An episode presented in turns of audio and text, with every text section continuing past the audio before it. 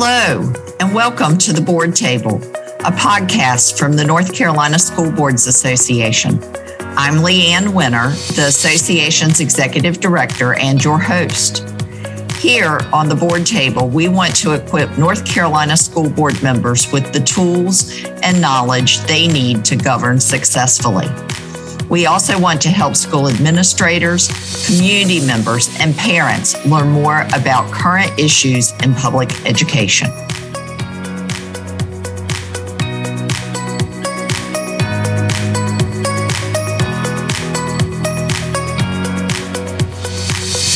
Welcome back.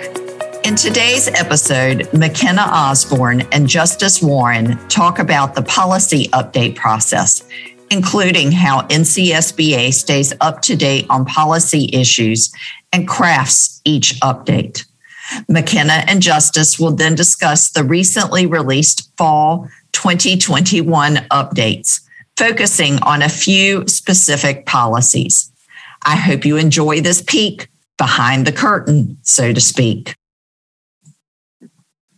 Hello, everyone. My name is Justice Warren. I'm a staff attorney in the legal, legal policy department here at the North Carolina School Boards Association. Uh, much of my work with NCSBA deals with keeping our model board policy manual up to date. And uh, for better or for worse, I did a lot of work on the update we recently sent out, and that we'll be discussing today. Uh, but for those of you who find issue with anything included in that update, I'll encourage you to direct those criticisms to our next guest here at the board table, McKenna Osborn. Uh, McKenna has been with us for nearly 15 years, uh, working in the legal policy department, and is one of our policy gurus. Uh, McKenna, you ready to talk policy? Sure. All right. Uh, so today we're going to be talking about the current fall update uh, but I think it will be helpful for our listeners if we use this opportunity to step back a little uh, and give them a window into our process for updating the policy manual. Um, many of you know we typically send out updates twice a year uh, in the fall and again in the spring. McKenna, can you explain why we send out updates twice a year? Of course. So we've decided to send out two updates each year in an attempt to strike a balance between keeping our policies up to date, but also not swamping the board with revisions for their policies every single month. We know you all have plenty of other things on your plate. So we issue our fall update at the end of September. And that's our main update that often contains a lot of changes resulting from changes to, to the state law. The North Carolina General Assembly typically adjourns in the summer. So, sending out the update at the end of September gives us the chance to incorporate the state legislative changes into policy. And then to space out the policy updates, we'll release our second set of updates six months later at the end of March. So these two sets of updates, one in the fall and the other in the spring, encompass the majority of our policy revisions for the year. However, Sometimes we do end up having to issue additional special updates out of necessity. So, for example, this could happen when the General Assembly adjourns later than usual, as they're doing this year. Um, if the statute, if the statutory changes aren't passed in time for our fall update, then we might not want to have to wait for months until the standard spring update. So we'll just send out a special update in between to address the changes to state law. And most often, a special update is the result of some sort of impending legal deadline. And what I mean by that is that there'll be some sort of change made to a state or a federal law or regulation, and that legal change will require a policy change.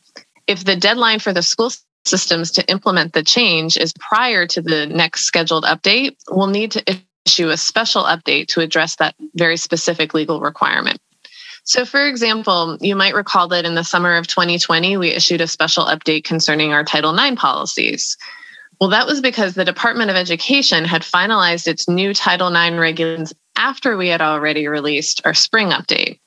But the school systems had to have those new rules in place by August 14th, which was before we would be releasing that fall update at the end of September.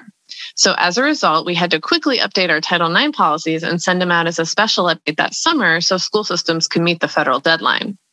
So in that case, the changes the changes um, were to a federal regulation that prompted policy changes, but it's not always federal le- regulations, obviously, that lead to policy changes. So, Justice, can you talk about some of the other sources that we follow to see what we need to change in our policies?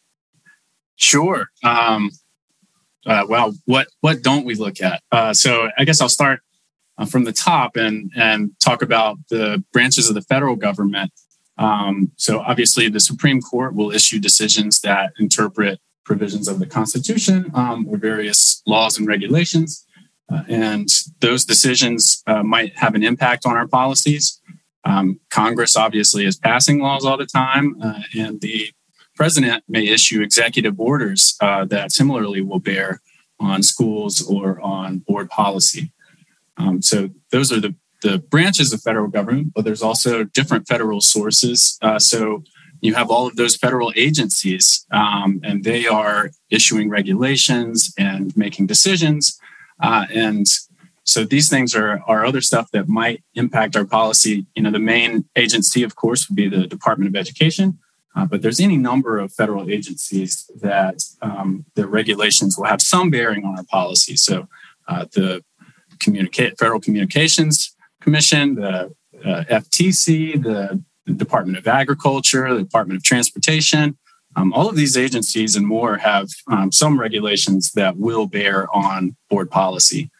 Uh, but I spoke about the Supreme Court earlier.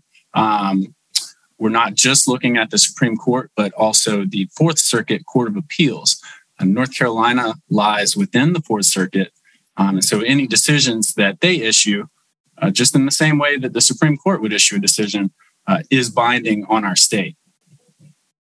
Uh, in the same way that we monitor all those federal sources, uh, we have to look to the state branches of government, uh, the North Carolina Supreme Court, and the North Carolina Court of Appeals uh, may issue decisions um, that will require a policy revision.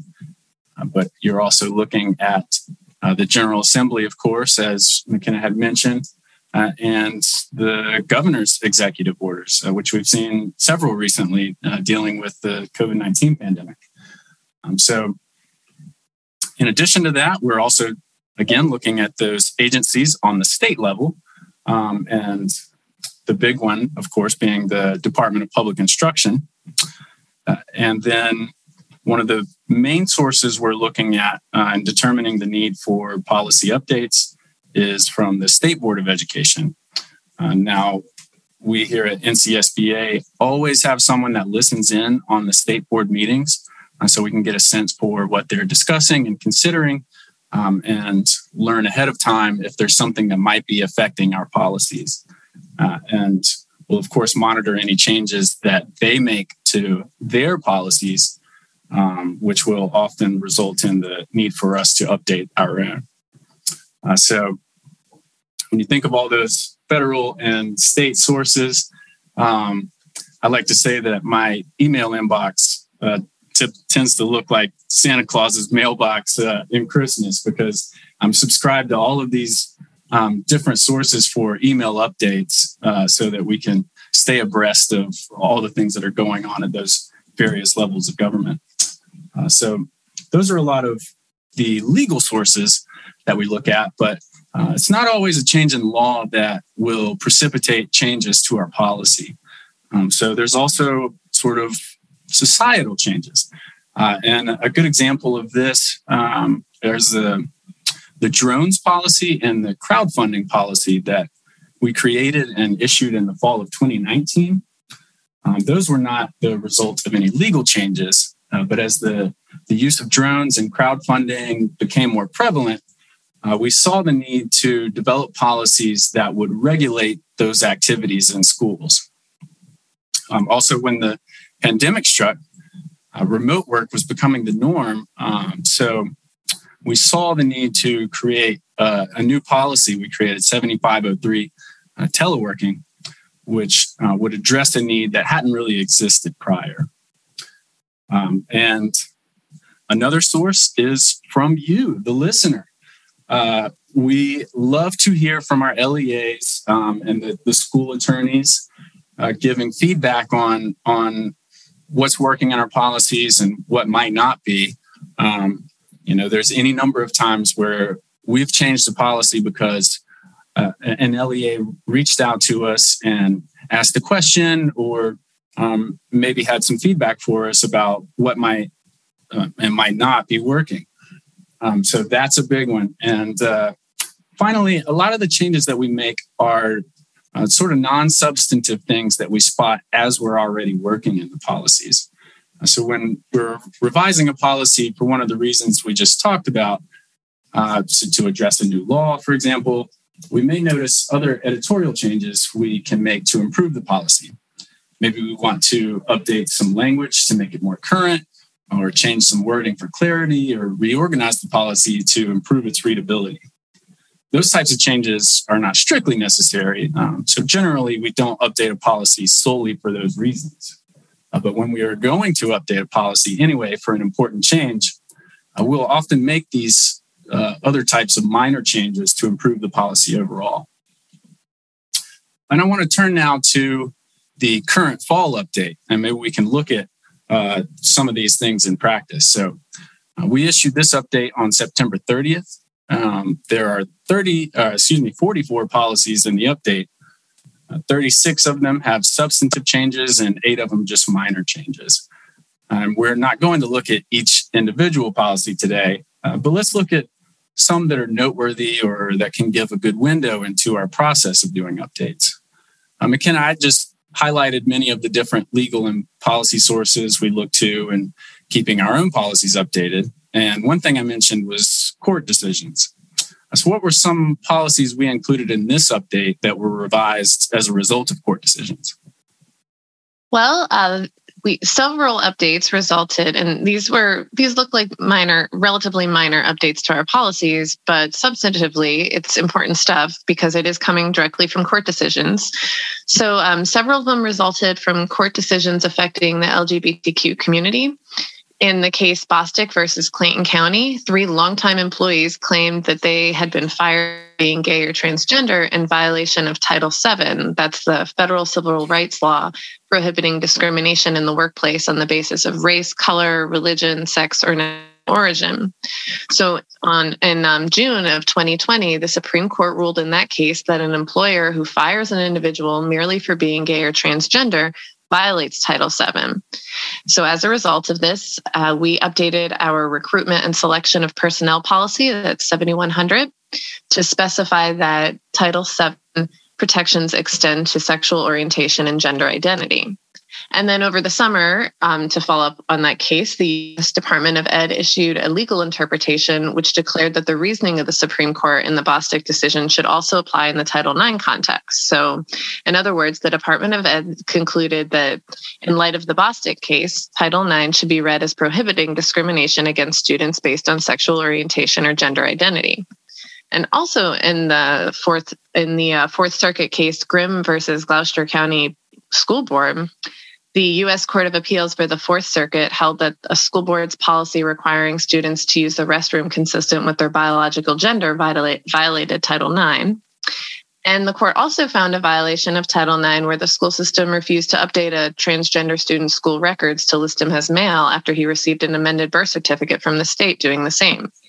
So, as a result, we updated our Title IX non discrimination policy to acknowledge that Title IX protects against discrimination based on sexual orientation or gender identity. And those, I mean, it didn't look like it wasn't big paragraphs that we added. We, it was just little phrases, but it seemed to it, it we felt that it was important to point this out and clarify the meanings in our in our policies. Uh, then there was a case this summer, Peltier versus Charter Day School. Um, in that case, the U.S. Appeals for the Fourth Circuit decided that the school dress codes that imposing different requirements for male and female students can be challenged under Title IX. So again, we had to update our policies as a result. We updated our dress code policies to clarify that student dress codes must be non-discriminatory and that employee dress and appearance guidelines must must be gender neutral. And then uh, finally, there was the Mahanoy case, which you've you've likely heard about this case at this point. It's gotten a lot of attention as a Supreme Court case. Um, in that case, the US Supreme Court held that schools generally have less leeway in regulating off campus speech than they do speech occurring on campus or within the school system's education programs or activities. And as a result of that case, we made small changes to two policies Policy 4300, uh, student behavior policies, and also our technology responsible use policy, which is triple coded in our manual. Um, so while working on the technology responsible use policy, we saw a need to update other parts of that policy to keep current with, with current technology and how it's used in schools. Um, so this is a case where we saw that the policy did need to be changed for legal reasons, but we had all these other types of changes that we felt could improve the policy too. So, uh, luckily, our technology policy is very widely used by school systems in North Carolina, which we realized. And surprisingly, we found that uh, other school systems outside of the state have been using our policy. Um, so that afforded us an opportunity to go to look and see how other school systems have modified the policy to fit their needs. So that gave us a lot of changes that we could consider making to our base policy for improvement. So, what started as a small update turned into a pretty extensive revision to the policy. And we owe a lot of those changes to the work that some of you have already done to improve your policies. So this um, this really just goes to show how a need for a small change in a policy can result in many more changes in an effort to improve the policy while we're already updating it. And of course, not all the policies in the update are a result of court decisions. It's actually, you know, just a handful every now and then. So Justice, uh, what policies were updated as a result of state law changes? Sure. Uh, well, let's uh, look first at uh, policy 3420, student promotion and accountability. Uh, we revised this policy as a result of Senate Bill 387, uh, which was signed into law by the governor in April. That law made several changes to North Carolina's Read to Achieve program, including the creation of individual reading plans, and requirements for LEAs to perform an, an evaluation of their literacy curriculums uh, and to submit plans to Department of Public Instruction for the literacy interventions that they intended to offer to students in need. Um, those are just uh, a couple of highlights of what's in the law. I'm not going to go into everything that's included in Senate Bill 387. Uh, but one thing to note about it is that while some of the changes to the Read to Achieve program are applicable to this current school year. Uh, other changes will take effect for the 2022 2023 school year. Uh, as we set out to revise 3420, we were initially making revisions just to incorporate the parts of the law that are effective for this school year. Uh, but that would have meant that we'd need to update the policy again in order to incorporate the parts of the law that are effective for next school year. Uh, so we ended up finding a way to make the revisions so that we incorporated the changes effective for this school year uh, and next school year, uh, while hopefully making clear what parts of the law are effective when. I did want to bring that one up to note that uh, while it might not always look like it on the outside, uh, we are careful to limit how often we were, we're revising these policies so we're not overwhelming boards and school administrators. Uh, another policy that's been revised as a result of state law changes is 2302, remote participation in board meetings. Uh, early in the pandemic, the General Assembly created a new statute that addressed remote meetings during declared emergencies. That statute had a couple of provisions that had created some confusion.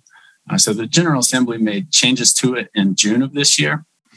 Uh, the statute had required boards to allow written comments related to the subject of a public hearing to be submitted up to 24 hours after the hearing had taken place.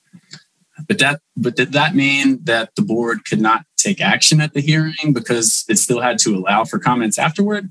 Uh, the law was unclear. So the statute was changed to allow for comments up to 24 hours prior to the hearing. Uh, and so we made that conforming change to our policy. Um, the statute also addressed, or excuse me, it did not address the issue of how the board is to give notice to the public uh, when a meeting was to be changed from in person to remote. Uh, so the General Assembly, again, they did revise the statute and added rules for amending the notice in such situations. Um, that was another change that we incorporated into Policy 2302. So hopefully, uh, the policy provision on remote meetings during declared emergencies is not something that boards will have to be using so much in the future, uh, but it's nonetheless important for us to ensure that provision is up to date on the law in the worst case scenario that we are having to rely on remote meetings again in the future. Um, so, um, well, McKenna, before before we wrap up here, are there any other policies in this update that you think are worth highlighting? Yes. Um, another policy I wanted us to look at is 8305 Federal Grant Administration. This policy was updated to reflect changes in federal regulation. So the update uh, the updates to this policy were based on amendments to the Uniform Administrative Requirements Code cost principles and audit requirements for federal awards. It's referred to as the Uniform Guidance, which is issued by the U.S. Office of Management and Budget. Um, that was originally in 2013, and it was amended in August 2020 and adopted by the U.S. Department of Ed as administrative rule. So the Uniform Guidance guidance establishes standards for financial and program management for recipients of federal grant awards. And I wanted to talk about the changes to Policy 8305 based on the changes to the federal guidance for a couple of reasons.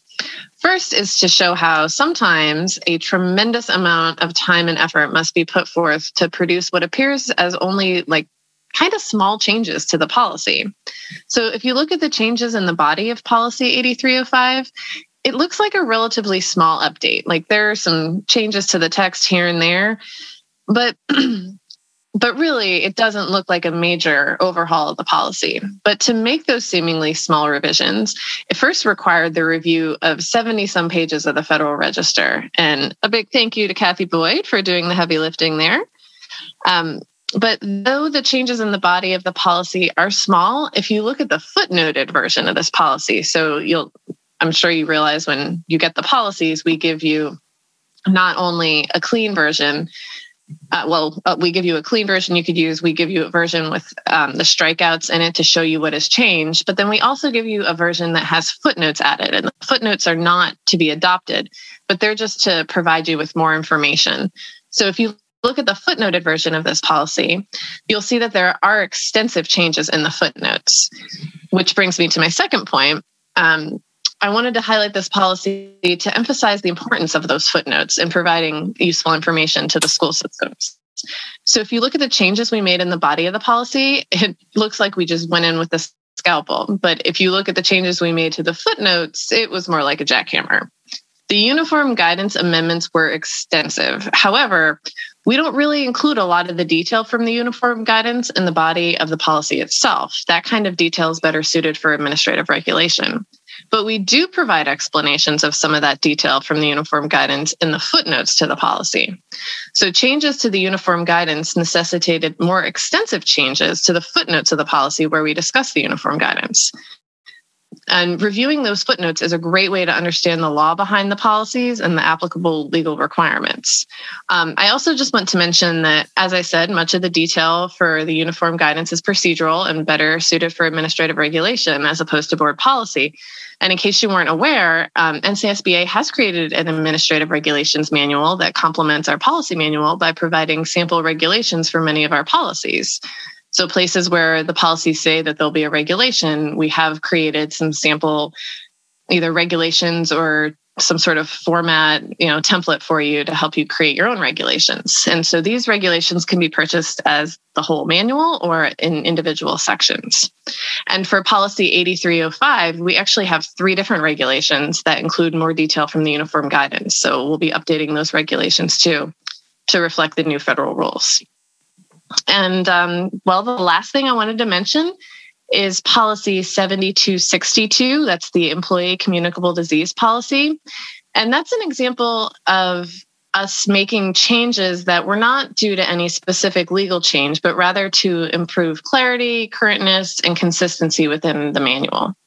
So we had updated 4230, which is a student communicable disease policy, in the spring. And this time around, we saw a need to revise 7262 so that our policies, these two policies that address similar subjects, we wanted them to be more similarly formatted and worded. And so we, you know, we generally speaking, we want our policies to be as usable as possible. And so we try to be careful to be consistent in how we address similar subjects. Right. Um, so that's all I have. Justice? Yeah, great. Um, McKenna, that's a, that's a good to point out with 7262 that uh, a lot of what we do is is just trying to maintain consistency throughout the manual and also make sure the policies are as user friendly as we can. Uh, and along those lines, uh, we always encourage our update subscribers to reach out to us if they have any questions about any of the policies or suggestions as to how the policies could be revised uh, to work better for their school systems. Uh, well, thank you for tuning in today. We hope you all have enjoyed this discussion on policy updates uh, and that you've learned that there is, in fact, a method to the madness. Uh, and now we'll turn it back over to Leanne. Thank you, McKenna and Justice. All of NCSBA staff attorneys take the time and effort necessary to ensure that subscribing districts receive thorough and up to date policy services. Have you ever heard the saying, if you're not at the table, then you're on the menu? Subscribe to this podcast to make sure you always have a seat at the table. If there's a topic you want us to cover in a future episode of the board table, let us know. You can find us on Twitter at NCSBA, Facebook at NC School Boards Association, or email us at info at ncsba.org. Until next time.